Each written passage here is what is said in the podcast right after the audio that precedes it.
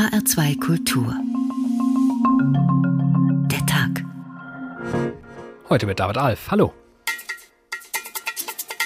Es kann nicht sein, dass Frauen unsere Gesellschaften maßgeblich tragen und gleichzeitig nicht gleichberechtigt an wichtigen Entscheidungen in Politik, Wirtschaft und Gesellschaft beteiligt sind. Ich finde es unanständig, keine Feministin zu sein. Ich könnte es nicht mit meinem Gewissen Wir brauchen mehr Gleichstellung gerade jetzt. Wir wollen die Sichtbarkeit von Frauen erhöhen, indem wir sie eben bringen in die Entscheidungsposition. Wenn ihr wollt, seid ihr queer, uns Geschichte schreiben. Ist alle anders, alle gleich, alle Sternchen mit gemeint. Ich bin Schauspielerin und Regisseurin. Ich bin nicht binär. Sexualisierter Hass und frauenfeindliche Hetze sind im Netz gegenwärtig. Wie viele Jahre wird es vermutlich dauern, bis die Frau die gleichen Chancen auf dem Arbeitsmarkt hat wie der Mann, wenn wir im jetzigen Reformtempo weitermachen? Welches Reformtempo? Vielleicht so fünf Jahre. Okay, da ich Optimistin bin, sage ich mal acht Jahre. 217. Seit über 100 Jahren wird in Deutschland der Internationale Weltfrauentag begangen. Das ursprüngliche Ziel, das Wahlrecht der Frauen durchsetzen. Knapp sieben Jahre später war das dann erreicht. Doch schnell gab es neue Ziele. Bis in die 50er Jahre hatte der Ehemann den Lohn der Frau verwaltet. Erst seit den 60ern dürfen Frauen eigene Bankkonten haben. Wer sich vor den 70ern vom gewalttätigen Ehemann scheiden ließ, war schuld am Eheaus und häufig wirtschaftlich ruiniert. Für die Frau bedeutete Ehe bis vor gar nicht allzu langer Zeit den Nachnamen des Mannes annehmen müssen, die Pflicht, den Haushalt zu führen, Sex auch ohne Einverständnis ertragen zu müssen. All das wurde wenigstens gesetzlich überwunden. Ist also bald ein Ende des Frauentags in Sicht? Wo stehen wir in Sachen Gleichberechtigung über 100 Jahre nach dem ersten Frauentag? Welche Kämpfe müssen heute gekämpft werden und wie lange noch? Dieser Tag heißt deshalb heute Frauentag. Wie lange noch? Wir sprechen über veränderte Rollenbilder, über junge Frauen an den Spitzen von Revolutionen. Wir hören rein in feministische Musik. Es wird darum gehen, inwiefern Feminismus wohl heute nicht mehr nur Frauen meint um am Ende vielleicht einen Ausblick darauf zu haben, wie lange wir Frauentage noch begehen müssen, bis all diese Kämpfe auf, ausgefochten sind. Darauf wartet eine, das äh, unterstelle ich jetzt einfach mal, schon lange, meine Kollegin Birgit Spielmann. Sie ist seit vielen Jahren Feministin, sie erzählt uns, was sie dazu gemacht hat, wie sie den Feminismus damals wahrgenommen hat und wie sie heute darauf blickt. Ich fand Lackschuhe großartig und das rote Rennauto meines Bruders auch. Dass ich seine Leidenschaft dafür teilte, fand er gut dass ich heimlich damit spielte, weniger und es endete in einer Prügelei. Wir mussten beide im Haushalt helfen, aber während mein Bruder aufs Gymnasium kam, ging ich in die Realschule. Der Widerwillen gegen den übergriffigen Geschichtslehrer, der seine Hand gern auf meine Schulter legte, mündete in einen Schulwechsel aufs Gymnasium, eine Mädchenschule. Die naturwissenschaftlichen Fächer waren eine Katastrophe. Der Physiklehrer hatte ein Verhältnis mit einer Schülerin und musste gehen. Im Deutsch-, Französisch- und Englischunterricht kein einziges Buch von einer Frau. Als wir Herr der Fliegen lasen, wurde ich von Seite zu Seite fassungsloser. In dem Jugendroman von William Golding kommen ausschließlich Jungen vor. Diese Lektüre war eine Wirklichkeitsschulung, die ich bei Tagesschau, dem sonntäglichen Presseclub und später an der Uni bestätigt fand. Und das, obwohl es da schon eine Frauenbewegung gegeben hatte. Ich arbeitete jahrelang ehrenamtlich für die lokale feministische Monatszeitschrift Frankfurter Frauenblatt. Wir wollten die gleichen Rechte und Möglichkeiten wie Männer, diskutierten uns mit radikalen Lesben die Köpfe darüber heiß, ob es Verrat an der Sache sei, mit einem Mann zu leben und Kinder zu bekommen.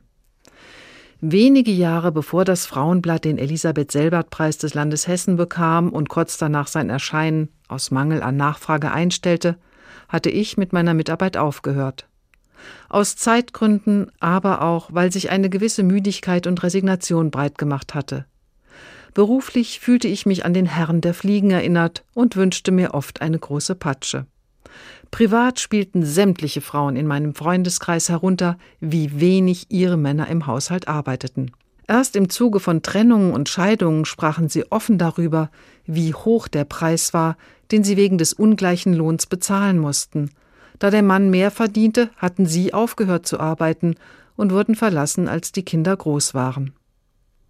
Damals, vor mehr als 40 Jahren, hätte ich mir nicht vorstellen können, wie quälend langsam der Prozess der Gleichberechtigung sein würde. Wenn ich heute zurückblicke, muss ich feststellen, dass wir nicht genug gefordert und zu wenig erreicht haben. Stefanie Lohaus ist Gründerin und inzwischen Herausgeberin des feministischen Magazins Missy und Sprecherin der Europäischen Akademie für Frauen in Politik und Wirtschaft, kurz EAF. Guten Tag, Frau Lohaus. Guten Tag. Das Ende des Stücks von meiner Kollegin Birgit Spielmann eben, das hörte sich fast ein wenig resigniert an. Wie sieht Ihre Bilanz aus? Was hat der Feminismus bis hierhin erreicht? Ja, ich würde dem tatsächlich ganz eklatant widersprechen. Ich würde oh. sogar sagen, dass die Frauenbewegung eine der erfolgreichsten sozialen Bewegungen der Moderne ist, die wir überhaupt kennen. Ja, dass sie unglaublich viel erreicht und verändert hat. Ich glaube, das Problem ist eben eher, dass wir ähm, ja, nur ein begrenztes Lebensalter erreichen und uns auch sehr schwer vorstellen können, wie es davor war. Ne? Also wir, wir haben Gesetzesänderungen, unsere Gesellschaft verändert sich, unser Leben verändert sich und wir nehmen immer nur diesen kleinen Ausschnitt wahr und können den kaum vergleichen. Also immer wenn ich zurückschaue, zum Beispiel meine Oma hat mir so ähm, Hefte für Hausfrauen aus den 50er Jahren hinterlassen und ich schaue mir an, wie war das denn damals, dann denke ich, wir haben doch schon wahnsinnig viel erreicht und natürlich sind wir noch nicht am Ende, aber wir kämpfen ja auch die ganze Zeit gegen Widerstände und wir haben immer noch nicht genügend Macht, um auch das Tempo sozusagen anzuziehen. Sie sind noch nicht am Ende, haben Sie gesagt. Der Feminismus hat anscheinend noch nicht alle Kämpfe äh, erkämpft. Was muss er noch erreichen? Naja, die Themen sind immer noch die gleichen, die es schon am Anfang der Frauenbewegung gab. Also es geht zum einen tatsächlich um die Frage von ökonomischer Gleichheit, um gleiche Verteilung von Macht und Verantwortung, um gleichen Einfluss. Aber es gibt auch ein riesiges Themengebiet, das finde ich ist fast am schwersten zu erreichen, weil wir da kaum nur mit Quoten zum Beispiel weiterkommen. Das ist die ganze Frage von wer sorgt, wer kümmert sich ähm, und wie verteilen wir diese Art von Arbeit, die momentan eben immer sichtbarer wird, auch dank der Frauenbewegung. Sie sprechen von Jetzt der Arbeit in der Corona. Familie? Genau, ich spreche von der sogenannten Sorgearbeit, also das alles, was wir unter ja, Pflege, ähm, Kindererziehung, Betreuung, ähm, Putzen, äh, und so weiter verstehen. Und ähm, ich glaube, das umzuorganisieren, ne, dass das einfach Teil ähm, ja, unseres Alltags, unseres Lebens ist, dass, dass wir nicht ähm, rund um die Uhr als erwerbstätige Person dem Arbeitsmarkt zur Verfügung stehen können, wenn wir das anders ähm, verteilen möchten, also dass Männer das in der Regel nicht können, aber Frauen auch nicht. Das ist sozusagen, glaube ich, hat noch sehr viel mit einem Umbau der Gesellschaft zu tun, unserer Arbeits- und Lebenswelt. Ähm, das stelle ich mir sehr kompliziert vor. Feministin zu sein, so scheint es zumindest, bedeutet nicht mehr nur, nur Frauenrechte in den Blick zu nehmen. Intersektionale Solidarität ist da ein Begriff, den auch Sie verwenden. Können Sie das erklären? Genau, also wir haben ja mittlerweile auch sehr viel Forschung äh, zum ganzen Themenkomplex Diskriminierung. Und ähm, auch der Feminismus oder die Frauenbewegung ist ja seit den 70er Jahren oder auch seit den 60er Jahren schon immer auch angedockt gewesen an ähm, zum Beispiel die Antirassismusbewegung, die Bürgerrechtsbewegung in den USA, ne, war davon ähm, inspiriert. Und ähm, da hat sich schon früh gezeigt, dass wir natürlich, wenn wir von Diskriminierung sprechen, wenn wir von sozialer Gerechtigkeit sprechen, sprechen, also von Chancengleichheit für alle Menschen, dass eben diese sehr große Gruppe der Frauen, ne, ungefähr 50 Prozent der Menschen sind Frauen, wir sind ja keine Minderheit, auch sehr verschieden ist und sehr verschiedene Staat Voraussetzungen wieder innerhalb dieser Gruppe einfach nur hat. Und die Idee des intersektionalen Feminismus ist eben die, dass wir uns nicht nur ja um diejenigen kümmern, die in dieser Gruppe privilegiert sind, dass wir nicht nur die adressieren wollen, auch mit unseren Maßnahmen, sondern dass wir daran denken müssen, dass eben auch Frauen verschieden sind. Ne? Dass Frauen, die zum Beispiel auch noch Rassismus erfahren, anders diskriminiert werden oder Frauen, die Behinderung erfahren oder eben auch Menschen, die ähm, vielleicht weiblich gelesen werden, aber nicht binär sind oder Transfrauen anders ausgegrenzt werden, zum Beispiel auch ähm, auf dem Arbeitsmarkt. Das bedeutet Intersektionalität. Dann könnte man sagen, ja, dieser Pluralismus, das ist eine Stärke. Wir mobilisieren unter dem Label Feminismus einfach viele Menschen, kämpfen gemeinsam für Gleichberechtigung. Aber daraus könnte sich ja auch eine Schwäche ergeben, indem man sich immer weiter ausdifferenziert, immer kleinere Gruppen sich voneinander abgrenzen, sie vielleicht zu gar keinem Konsens am Ende finden. Wie bewerten Sie das?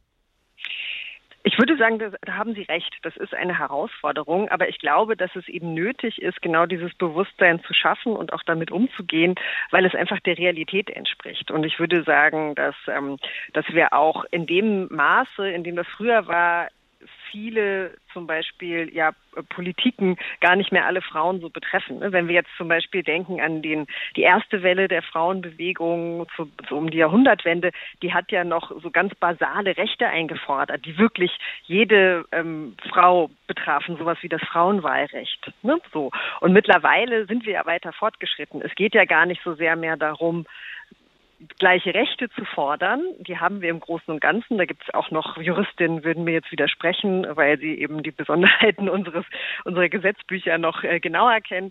Aber im Großen und Ganzen haben wir das ja erreicht. Und jetzt geht es ja viel um, zum Beispiel darum, positive Maßnahmen zu ergreifen, wie etwa zum Beispiel Mentoring und so weiter. Und da stellt sich tatsächlich die Frage, wie erreiche ich denn da verschiedene Gruppen, damit nicht nur eine Gruppe der Frauen davon profitiert. So, das ist einfach wichtig. Also in, in einem praktischen Umgang mit Gleichberechtigung. Und ich glaube, ähm, in dem Sinne, ja, sehe ich das, sehe ich das nicht so sehr als ähm, als Gefahr an, dass wir uns da ausdifferenzieren, sondern würde das quasi pragmatisch angehen. Pragmatisch und optimistisch sind Sie auch, wie schon zu Beginn dieser Sendung, aber äh, dieses Gesprächs.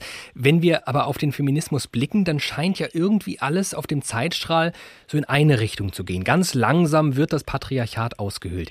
Ist das wirklich so? Verbessert sich insgesamt alles für Frauen oder dreht sich irgendwo auch vielleicht wieder etwas zurück? Also ich, ich würde tatsächlich sagen, dass es nicht eine, ein linearer Fortschritt ist. Ne? Also es kommen ja auch neue Themen dazu. Wenn ich zum Beispiel, ähm, oder sie verändern sich einfach, wenn ich jetzt zum Beispiel an das Thema Körperbilder denke. Also wir haben ja ein, ein Problem, dass vor allem Frauen, auch Männer und eben natürlich auch ähm, alle anderen Geschlechter äh, vielleicht auch nochmal in besonderem Maße ähm, ja Probleme haben mit ihrem Körperbild, ne? Oder dass, dass sie normiert, sehr stark normiert werden. Ähm, äh, Essstörungen bekommen und so weiter. Und, und an diesem Thema kann man sehr gut sehen, wie sich diese Diskurse verändern, aber nicht wirklich verbessern. Ne? Früher gab es eben eher Korsetts, jetzt machen, jetzt gibt es eben ja die, über Essverhalten oder über sportliche Aktivitäten so einen Normierungszwang. Und da sieht man, naja, da würde ich sagen, zum Beispiel, da verbessert sich eigentlich nichts, aber es verändert sich die ganze Zeit. Vielleicht wird es sogar ein bisschen schlimmer. So oder auch wenn wir an diese ganzen Fragen von von Frauen in Führungspositionen denken ähm, da mag das dann in dem einen Bereich einen Fortschritt geben und einen höheren Anteil von, von Quoten, aber in dem anderen noch überhaupt nicht. Ne? Und es ist, es ist schon sehr langsam. Ich kann das schon verstehen, dass man da äh, frustriert wird, aber ich versuche mich immer daran zu erinnern, dass das ja so ein Projekt ist wie der Bau des Kölner Doms, an dem man zwar teilhaben kann, aber die Fertigstellung wird man nie ähm, erleben. Über 600 Jahre hat der Bau des Doms, glaube ich, gedauert. Da brauchen wir wohl auch in Sachen Gleichberechtigung noch einen langen Atem. Mut dabei gemacht hat uns die Verlegerin und Feministin Stefanie Lohaus. Vielen Dank. Ich habe zu Beginn der Sendung feministische Musik versprochen und wir beginnen mal mit einer frühen Vertreterin dieses Genres, Claire Waldorf. In den 20er Jahren war sie eine der gefragtesten Sängerinnen Europas. Sie brach nicht nur durch ihr Äußeres mit gängigen Konventionen, sie trug meistens Krawatte, sie war außerdem lesbisch und, wie wir gleich hören, das Patriarchat satt.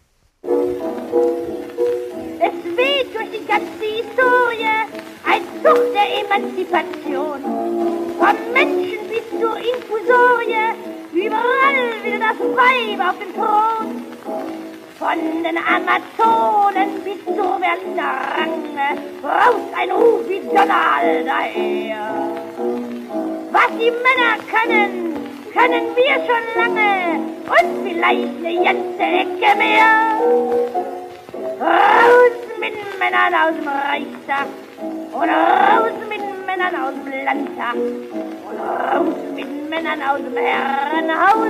Wir machen draus ein Frauenhaus.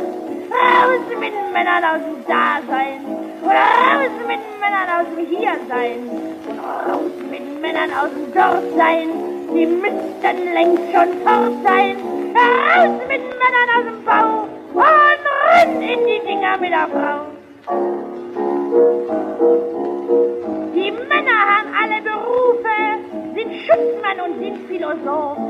Sie klettern von Stufe zu Stufe, in der Küche stehen wir und sind doof. Sie bekommen Orden, wir bekommen Schmieden. Liebe Kinder, es ist ein Schmach. Ja, sie trauen sich ja, die Politik zu spielen, aber nachts sie ist ja auch danach. Raus mit Männern aus Reichstag, raus mit Männern aus dem Landtag, raus mit Männern aus dem... Frauentag, wie lange noch? So heißt unsere Sendung heute. Und äh, dennoch tut sich ja ganz viel, verändert sich ganz viel. Und das erleben wir auch an den Köpfen derer, die diese Veränderungen mit sich bringen. Immer mehr Frauen werden zu geradezu heroischen Vorkämpferinnen, Ikonen der Revolutionen. Emma Gonzalez in den USA oder die Friedensnobelpreisträgerin Malala aus Pakistan. Sie stehen für eine neue Generation mutiger, junger Frauen, die nicht mehr darauf warten wollen, dass die Älteren etwas unternehmen. Die Hoffnung, so scheint es, haben sie aufgegeben und es gibt eine Frau, die wie kaum eine zweite wiederum dieser Gesamtbewegung ein Gesicht gibt und sogar einen Namen. Die Generation Greta. Jag sitter här utanför riksdagen för att jag skolstrejkar för klimatet. Eine 15-jährige zierliche Schülerin mit zwei Zöpfen sitzt vor dem schwedischen Parlament, weil sie für das Klima streikt, sagt sie. Seit dem 20. August 2018 sind Freitage für sie und viele andere junge Menschen geblockt für den Klimaschutz, die Fridays for Future. Greta Thunberg ist eine Ikone, eine Heldin nicht nur für die junge Generation. Andere fühlen sich von ihr provoziert, vor allem solche, die nicht an den menschengemachten Klimawandel glauben. Und sie nimmt kein Blatt vor den Mund, wenn sie prominente Politikerinnen und Politiker trifft, den Papst oder auf der UN-Klimakonferenz spricht. Alle hören ihr zu. Zugehört haben sie vielleicht, aber das bedeutet ja nicht, dass sie auch wirklich hingehört haben. Sonst hätten sie mittlerweile etwas getan, sollte man glauben. Jetzt sind Monate vergangen und sie haben nichts getan. Entweder haben sie nicht hingehört oder sie ignorieren alles oder sie warten auf irgendwas. Die Pandemie machte der Fridays for Future Bewegung einen Strich durch die Rechnung. Millionen gingen weltweit noch 2019 auf die Straße, als wenige Monate später in vielen Ländern nichts mehr ging. Greta Thunberg verlegte ihren Protest ins Digitale. Nach über zwei Jahren ist sie immer noch unzufrieden damit, wie wenig jeder Einzelne für den Klimaschutz macht, sagte sie vor wenigen Wochen der schwedischen Zeitung Expressen. Menschen sind soziale Wesen, Herdentiere. Wenn sich niemand in unserem Umfeld so benimmt, als wären wir in einer Krise und unsere Führung das auch nicht tut, solange werden wir nicht verstehen, dass wir uns in einer Krise befinden. Den Rummel um ihre Person mag die Schwedin nicht. Zum einen wird sie öffentlich teilweise scharf angegriffen und beleidigt, so etwa von dem scheidenden US-Präsidenten Trump, der sagte, sie solle mal an ihrer Aggressionsbewältigung arbeiten, oder etwa der brasilianische Präsident Bolsonaro der sie eine Rotznase nannte, die zu viel Aufmerksamkeit von den Medien bekäme. Dazu der Hass in den sozialen Netzwerken und auch Morddrohungen an ihre Privatadresse. Aufhören will sie deshalb nicht, sagt Greta Thunberg in der ARD-Dokumentation Ich bin Greta. Men jag är ärligt talat inte så rädd. För jag är mer rädd för vad som ska hända om jag inte gjorde det här. Ich habe nicht viel Angst, ich hätte viel mehr Angst, wenn ich das hier nicht machen würde, sagt sie. Und trotzdem hat sich was verändert in den letzten Monaten. Greta Thunberg geht wieder in die Schule und gibt weniger ausgewählte Interviews. Sie möchte nur noch über die Sache sprechen, nicht über sich als Person. Bettina Weiguni ist Journalistin und Buchautorin. Ihr aktuelles Buch heißt Denn es ist unsere Zukunft. Junge Rebellinnen verändern die Welt. Guten Tag, Frau Weiguni. Guten Tag, ich grüße Sie. Frauen an den Spitzen von revolutionären Bewegungen, das äh, gab es auch früher, Rosa Parks, Rosa Luxemburg. Folgen Thünberg, Gonzales und Malala nicht einfach dieser Tradition? Ja, in gewisser Weise natürlich schon. Ähm, das sind ja die Role Models für sie. Das Erstaunliche ist aber einfach, dass es heute viel mehr sind als damals. Es gibt ganz viele Gretas. Und die unterscheiden sich womöglich auch zu früher in ihrem Alter, oder? Es sind ja nicht nur Frauen, es sind sehr junge Frauen. Genau, also die, mit denen ich mich in dem Buch äh, beschäftige, die fangen an, äh, Bäume zu pflanzen oder sich sonst für eine revolutionäre Idee zu interessieren. Da sind die zum Teil neun oder zehn Jahre alt. Viele natürlich so 14, 15, 16, da werden die richtig aktiv. Wie kommt es Ihrer Ansicht nach, dass äh, vor allem Frauen und dann auch noch junge Frauen an den Spitzen dieser Bewegungen stehen? Ich glaube schon, das hat was mit dem gesellschaftlichen Wandel zu tun. Also zum einen gibt es eben mittlerweile äh, die Role Models, also Frauen, Vorbilder, auf die sie zurückgreifen können, mit denen sie aufwachsen, äh, von denen sie lernen in der Schule oder auch im Elternhaus geprägt werden. Zum anderen ist die junge Generation extrem sensibilisiert dafür, dass es ein neues Rollenverständnis zwischen Jungs und Mädchen gibt. Ähm, da hat wahrscheinlich die MeToo-Bewegung viel bewirkt, dass den Mädchen ganz früh schon mitgegeben wird, also jeder, jede kann ihre Stimme erheben, niemand ist zu jung, niemand ist zu klein, zu unbedeutend äh, oder zu weiblich, um etwas verändern zu können. Sie haben den gesellschaftlichen Wandel angesprochen. Glauben Sie dementsprechend, dass äh, junge Frauen es früher schwerer gehabt hätten, womöglich es ihnen unmöglich gemacht worden wäre, solche Role Models zu sein? Ja, ich glaube, das ist so ein Generationenverständnis, was, was sich da auch gewandelt hat. Jungs hätten es früher auch nicht viel leichter gehabt, äh, sich bei der älteren Generation Gehör zu verschaffen und Mädchen noch weniger. Also wenn man zum Beispiel mal, äh, Sie haben gerade Rosa Parks erwähnt, wenn man da zurückgeht äh, in die USA 1955, wo es um die Segregation ging, vor Rosa Parks gab es ein junges Mädchen, die war 15 Jahre alt, Claudette Colvin. Die hat im Prinzip das Gleiche getan, schon vor ihr. Also die ist auch im Bus sitzen geblieben, obwohl eine weiße Frau kam und sie eigentlich hätte Platz machen müssen. Und ist festgenommen worden, wollte dagegen aufbegehren, hat auch geklagt dagegen mit anderen. Und die ist von ihrer eigenen afroamerikanischen Gesellschaft, äh, der Menschenrechtsbewegung ist sie zurückgerufen worden quasi, weil die meinten, auch wenn da jetzt eine 15-Jährige kommt, die diskreditiert unser Anliegen. Das ist ein junges Mädchen, das schadet unserer Bewegung eher, als dass es uns hilft. Ja, da hat sich offenbar sehr viel getan in 60 Jahren. Kann man dann, wenn wir jetzt aufs Hier und Jetzt schauen, vielleicht sogar sagen, dass das zum Erfolg, nennen wir es mal, medialen Erfolg in Sachen Aufmerksamkeit beiträgt, dass es eben junge Frauen sind, durch einen vielleicht modernen feministischen Anstrich? Auf jeden Fall. Also ich glaube, ähm, Frauen werden heute ernst genommen. Die ganze Frauenbewegung wird ernst genommen. Man, in der Wirtschaft sieht man ja, dass Frauen gesucht werden für Führungspositionen. Es kommen überall Quoten. Also es setzt ein Umdenken ein, sowohl bei Politikern als auch bei Unternehmern, bei Wirtschaftsbossen, die alle merken, junge Frauen werden immer wichtiger für uns und wir müssen uns anhören, was sich da eigentlich verändert. Denn die junge Generation und deren Fürsprecher sind eben sehr häufig Frauen, die hat neue Themen, die setzt äh, Akzente in der Klimadebatte, in der Umweltdebatte, äh, wenn es um die Gleichberechtigung von Minderheiten geht. Die sind wirklich vorne vor und heute kann es sich kein Unternehmen und kein Politiker mehr leisten, das einfach zu ignorieren. Es geht also tatsächlich ja auch um Themen. Wenn ich jetzt so eine Frage stelle wie modern feministischer Anstrich, dann äh, rückt man da ja schnell argumentativ in die Ecke jener, die unterstellen, dass es bei diesen Protesten und um diese äh, Role Models, vor allem um die Vermarktung ginge. Da will ich mich jetzt gar nicht vermuten lassen. Hat es also vielleicht auch einfach was wirklich mit den Themen zu tun, dass da vor allem Frauen zu finden sind? Ja, man muss ja sehen, dass der kleinste gemeinsame Nenner der jungen Generation, das ist der Klimawandel. Das ist der Ursprung, den Greta Thunberg eben getroffen hat. Deswegen ist sie auch im Herzen dieser Bewegung.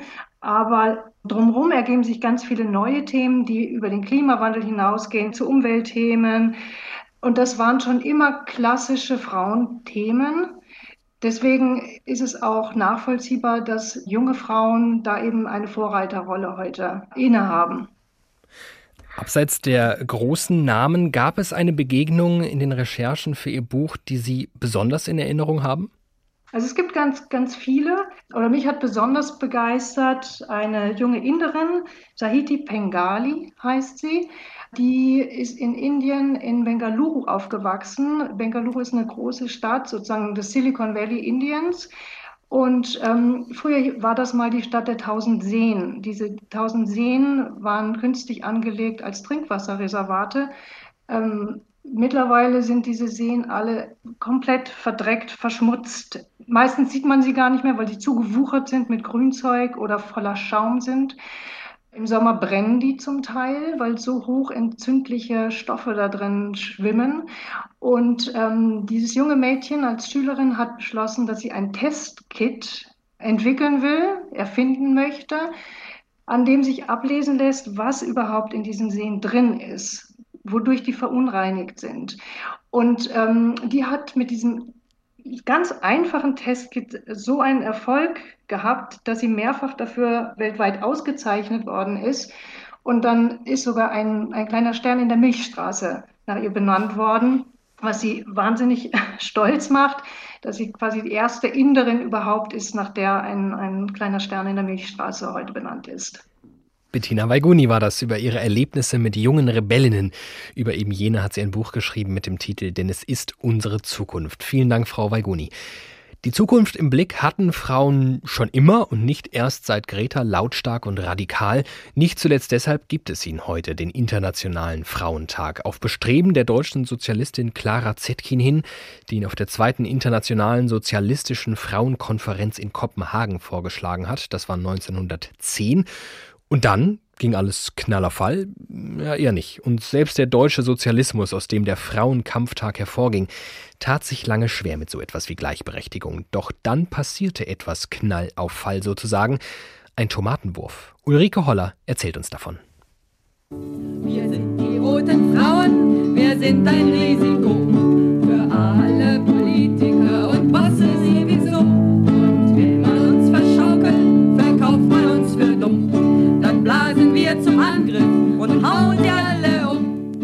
Genosse Kral, du bist objektiv ein Konterrevolutionär und ein Agent des Klassenfeindes dazu, rief die Berliner Romanistikstudentin Sigrid Rüger auf der Delegiertenkonferenz des Sozialistischen Deutschen Studentenbundes.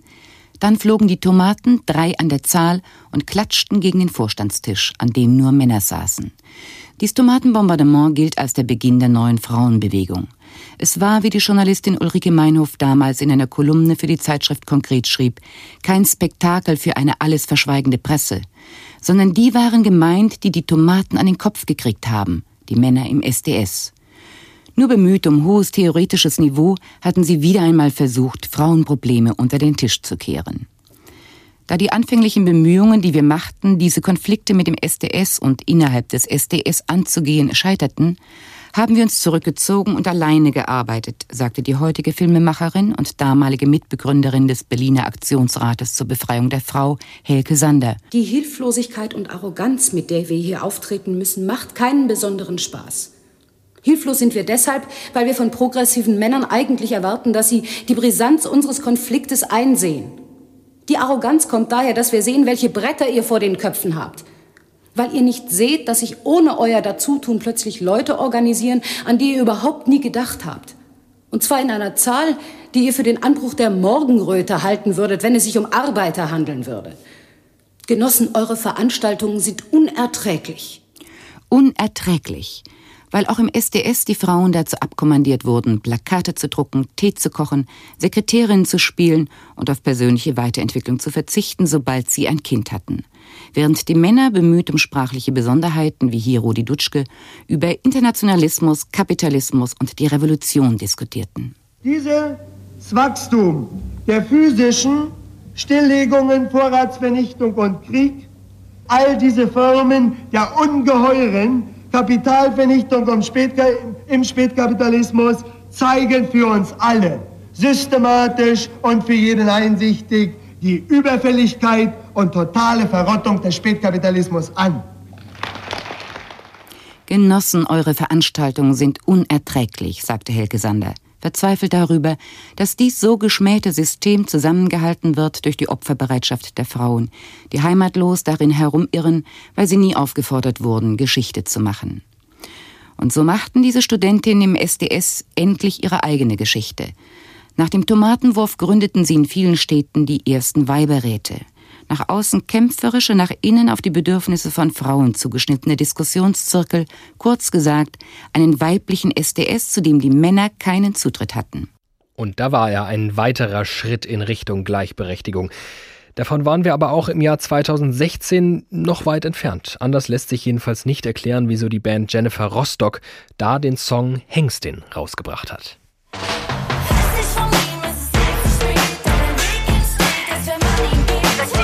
wie kein Herdentier, nur weil ich kein Hengst bin. Ich bin, ich bin ein Hengst,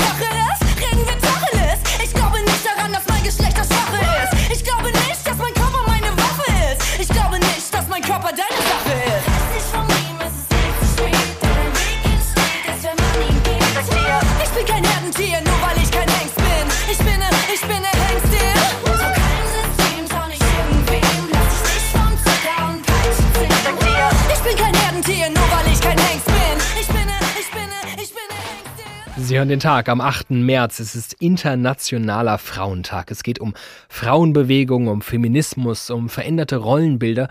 Und genau diese Rollenbilder werden natürlich auch medial und kulturell reproduziert oder vielleicht sogar evolutioniert. Feminismus scheint jedenfalls vollends in unserer Popkultur angekommen zu sein. Die Sängerin Beyoncé performte eine ihrer letzten Shows vor überdimensionierten Leuchtbuchstaben. Dort stand Feminist. Feministische Popkultur von heute ist massentauglich, hat Glamour, aber bietet auch jenen eine Bühne, die sich nicht den gängigen Rollenkonventionen hingeben, macht sie sogar zu Stars, wie die junge Amerikanerin Billie Eilish, die im vergangenen Jahr alle vier Hauptkategorien des Grammys gewann.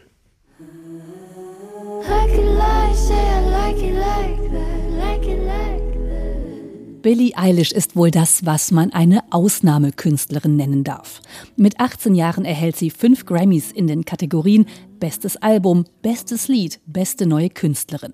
Die Teenagerin mit den grün gefärbten Haaren, den krallenartigen langen Fingernägeln und meist mit schwerem Silberschmuck um den Hals behängt, gehört zu den erfolgreichsten US-Künstlerinnen überhaupt. Schon mit elf Jahren habe sie angefangen, Songs zu schreiben. Wichtigster Einfluss in ihrem Leben sei ihre Familie, erzählt die in Los Angeles aufgewachsene Eilish in der Dokumentation The World's a Little Blurry. Meine Mutter hat mir beigebracht, Songs zu schreiben. Mein Vater das Klavier spielen.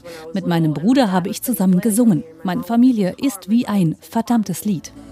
Our family was just one big fucking song.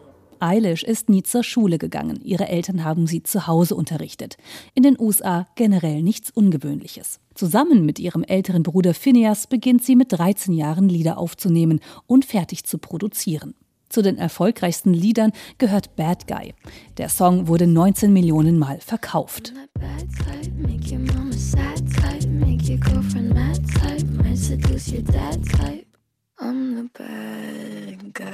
Billie Eilish flüstert. Sie haucht ihre Lieder meistens. Ihr Bruder Phineas liefert den Beat dazu.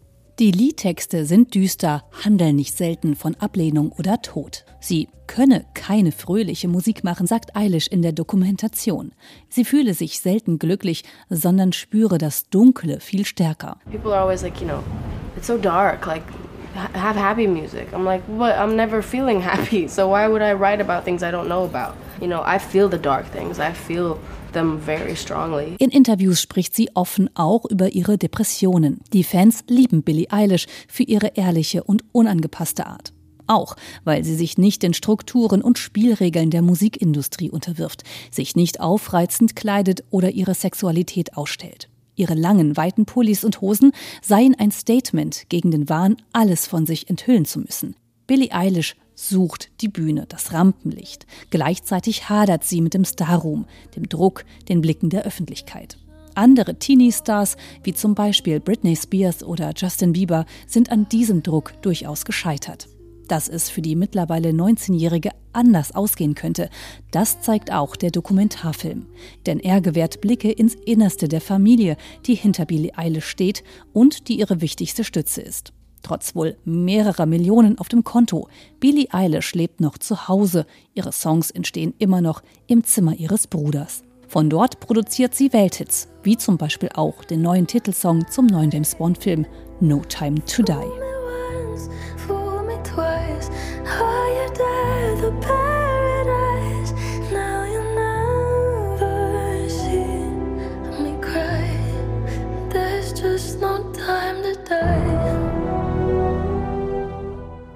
Brenda Lean ist Filmemacherin und Komponistin. Ihr Animationsfilm Call of Cuteness schaffte es 2017 ins Programm der Berlinale.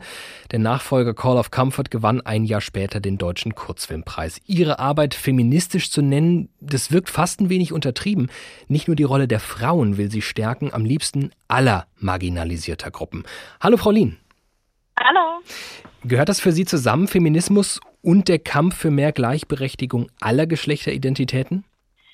Ja, also ich versuche meinen Feminismus intersektional zu denken, also dass ich sowohl, also alle anderen Diskriminierungsformen, wie zum Beispiel auch Rassismus oder Ableismus oder Klassizismus, ähm, auch mitzudenken, weil die sich ja einander eben irgendwie auch zusammen existieren in diesem patriarchalen kapitalistischen System. Wie leben Sie das bei Ihrer Arbeit? Ich versuche bei meinen Filmen immer mit Flint-Menschen zu arbeiten. Flint ist eine Abk Abkürzung für Frauen, Lesben, Intersexuelle, Non-Binäre und Transmenschen. Das ist ein Begriff, der benutzt wird, um nicht einfach nur in Anführungszeichen Frau zu sagen, weil das eben ausschließend wirkt und eben nicht alle Gender-Identitäten außerhalb von Cis-Männern ähm, mit einbezieht. Es schließt dann genau jene aus, Cis-Männer im Prinzip. Genau, ja. Was gibt es noch für Möglichkeiten? Ich habe zum Beispiel gelesen, dass es äh, eine Möglichkeit gibt oder dass Sie, dass Sie das nutzen, Neropa, die neutrale Rollenparität. Was bedeutet das? Mhm.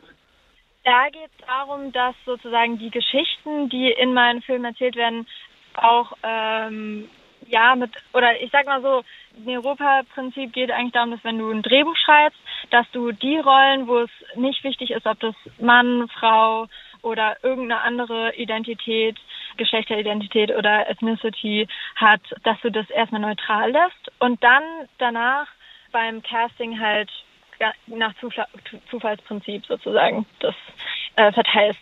Und so garantierst du halt, dass du ganz unterschiedliche Rollen und halt, ja, man arbeitet gegen Stereotype natürlich dann auch. Mhm. Sie haben mal gesagt, dass Sie nicht nur thematisch daran arbeiten wollen, beispielsweise nicht nur Flint-Themen bedienen wollen, sondern auch mit einer Flint-Haltung arbeiten wollen.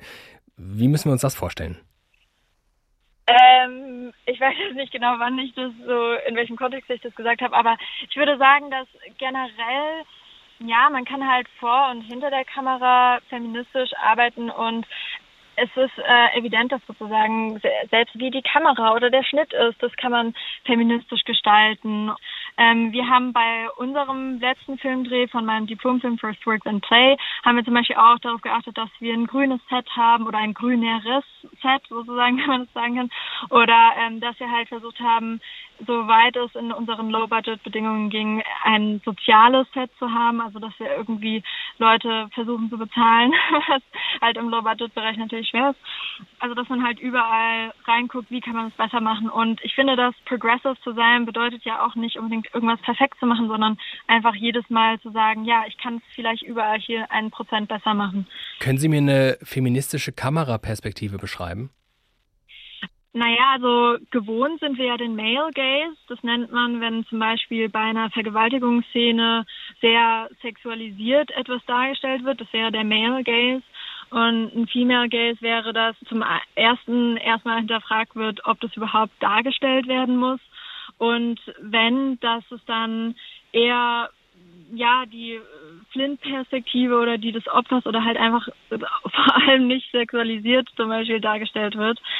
Also ja, das wäre jetzt ein Beispiel von einem Female Gaze. Female Gaze könnte aber auch heißen, dass bei einer Sexszene oder generell einfach der männliche Part sozusagen äh, sexualisiert wird, statt wie im normalen Fall die weibliche äh, Rolle.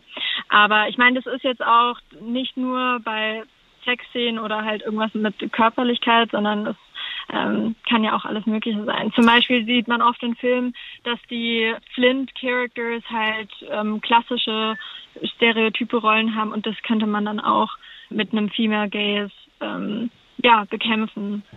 Ich könnte mir vorstellen, dass es Menschen gibt, die, wenn sie hören, dass sie beispielsweise cis-heterosexuelle Männer ausschließen von ihren Sets, dass, dass das nicht nur auf Zustimmung trifft.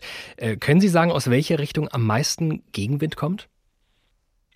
Also ich würde sagen, ich versuche eigentlich das immer so zu kommunizieren, dass ich jetzt nicht Cis-Männer ausschließe, sondern dass ich Cis-Männer sind, das müssen wir vielleicht an der Stelle auch nochmal erklären, genau. jene, die als Mann geboren sind und sich auch dementsprechend identifizieren und heterosexuell sind, richtig?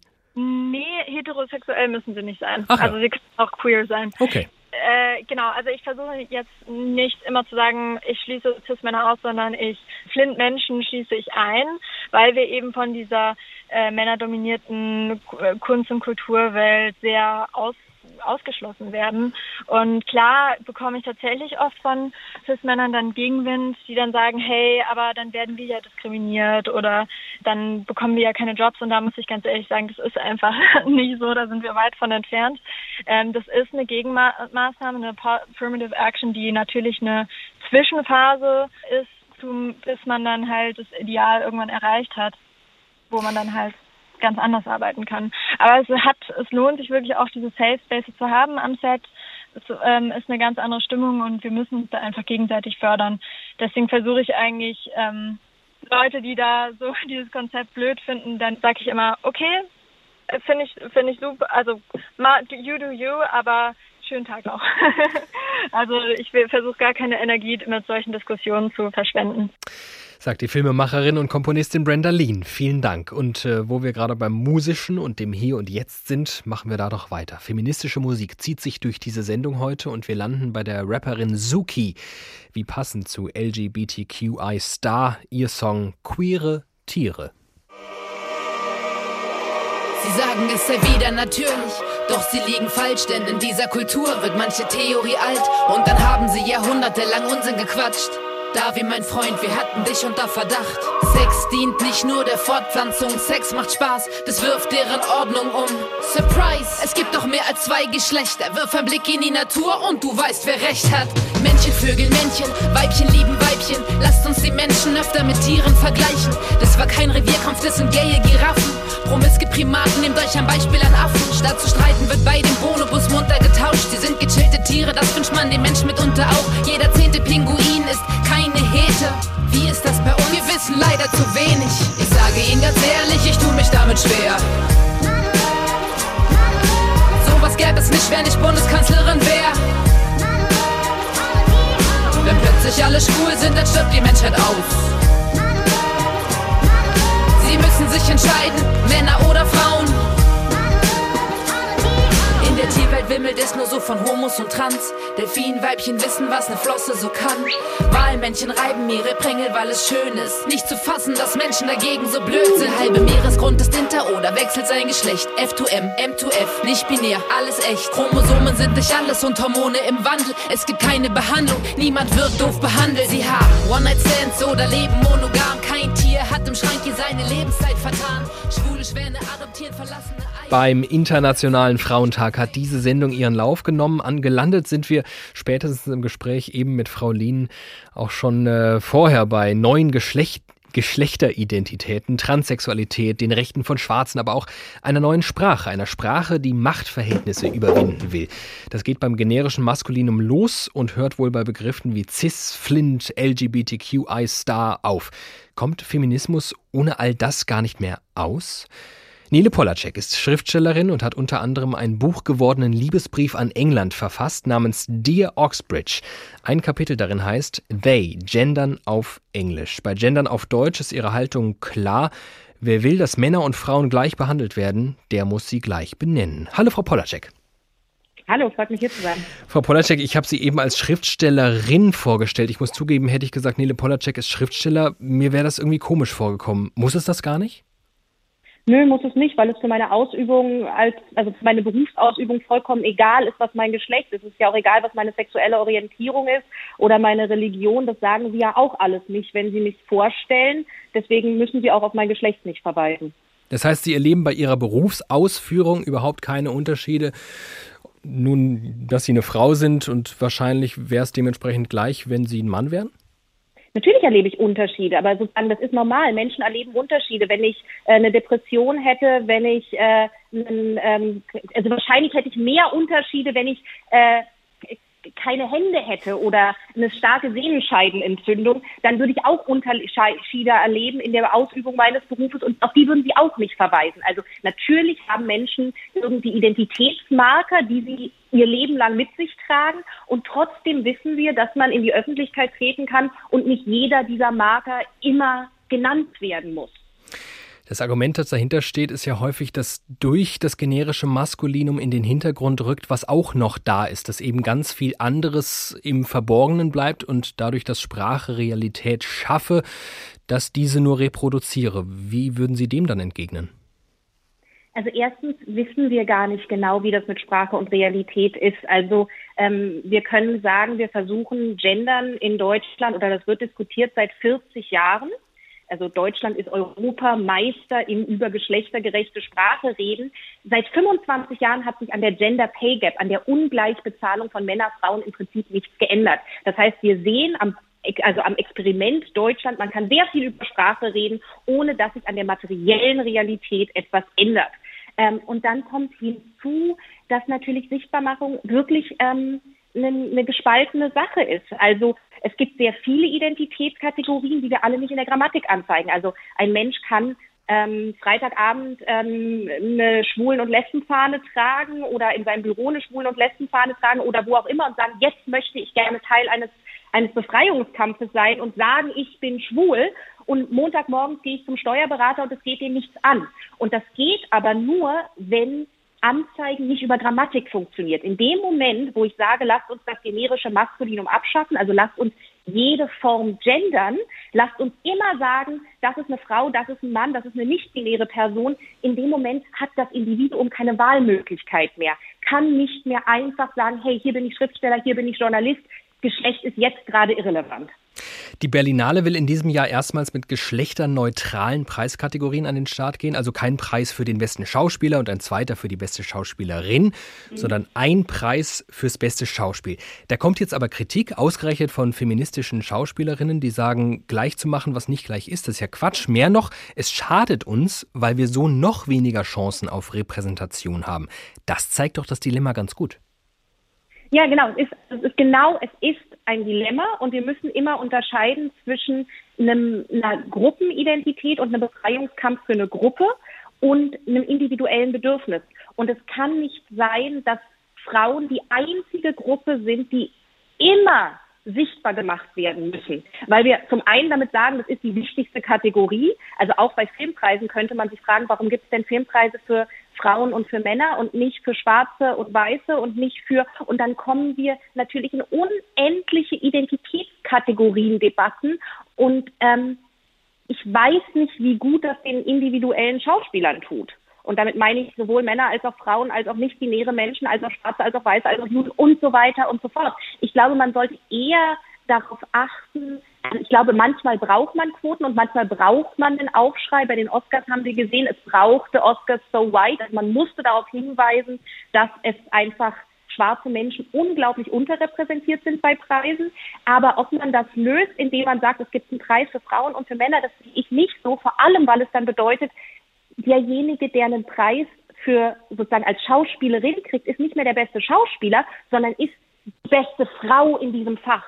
Und das ist nicht die gleiche Art von Preis. Mir ginge es darum, dass wir anerkennen, was Individuen leisten können, und zwar unabhängig von Geschlecht und Hautfarbe und allen anderen Identitätskategorien. Eben im Gespräch zuvor hat Brenda Lean wie selbstverständlich von Flint gesprochen, von POC, von LGBTQI Star. Die ist 26. Mein Eindruck ist, mhm. da wächst so eine Generation junger, akademischer, feministischer Menschen heran, für die ganz vieles ganz klar ist, für ältere aber so gar nicht. Und irgendwo dazwischen ist die Kommunikation abgebrochen. Das hat sie ja selbst zugegeben. Sie hat verschwendet da eigentlich keine Energie mehr drauf. Da gibt es also 60-jährige Feministinnen, die sagen, ja, Lesben, Schwule, Schwarze, verstehe ich alles, aber was zur Hölle wollt ihr denn jetzt mit Non-Binary?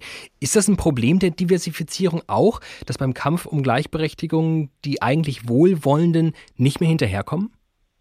Ich glaube, das ist tatsächlich ein ganz großes Problem, dass die Debatte mittlerweile so komplex ist, dass nur Menschen, die sehr jung sind und sehr viel Zeit haben, sie noch so durchdringen können, dass man nicht aus Versehen das Falsche sagt und dann in eine falsche Richtung gedrängt wird. Ich glaube, es würde uns allen gut tun, und ich sage das als noch nicht so alter Mensch, ähm, zu verstehen, dass äh, Neuroplastizität, die Fähigkeit des Hirns, neue Verbindungen zu machen, mit dem Alter abnimmt und dass jemand der 60, 70 Jahre lang die gleiche Sprache gesprochen hat, auch wirklich Schwierigkeiten hat und zwar vollkommen nicht selbstverschuldete Schwierigkeiten hat, das noch so zu ändern.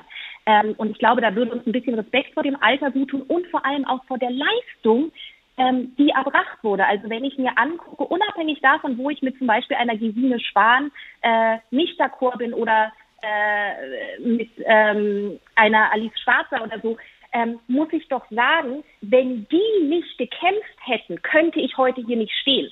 Also ich glaube, es würde den jungen Feministinnen ähm, gut tun, anzuerkennen, dass wir heute Debatten führen können und Positionen haben können und Macht und Einfluss haben können, den wir nur haben können, weil vor uns Leute gekämpft haben und weil wir auf deren Schultern stehen. Und jetzt können wir mit denen diskutieren, aber ich glaube nicht, dass man, ich glaube, man sollte das Wohlwollen tun und man sollte anerkennen, ähm, dass da ganz viel erkämpft wurde mit Gefahren, mit denen wir heute nicht mehr leben müssen. Also ich muss nicht damit leben, dass mir vielleicht eine Stelle verwehrt wird, weil ich mich feministisch äußere oder dass ich eine Professur nicht kriege oder sonst irgendwas. Das war vor 40 Jahren anders. Das sagt die Schriftstellerin Nele Polacek. Vielen Dank.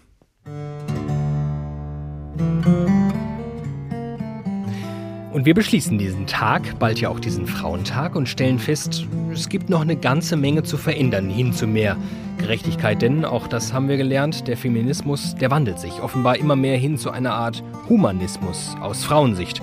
Und auch das kristallisiert sich heraus. Es wird als Übergangsphase gesehen, wie es Brenda Lean beschrieben hat. Am Ende sollen Geschlechtermerkmale und die sexuelle Orientierung keine Rolle spielen. Solange sie es aber tun, sollten wenigstens alle eine Rolle spielen. Es ist sehr komplex. Festzustellen ist, solange wir in Deutschland mehr Bürgermeister haben, die Thomas heißen, als Bürgermeisterinnen, ist ein Ende des Frauentags wohl nicht absehbar.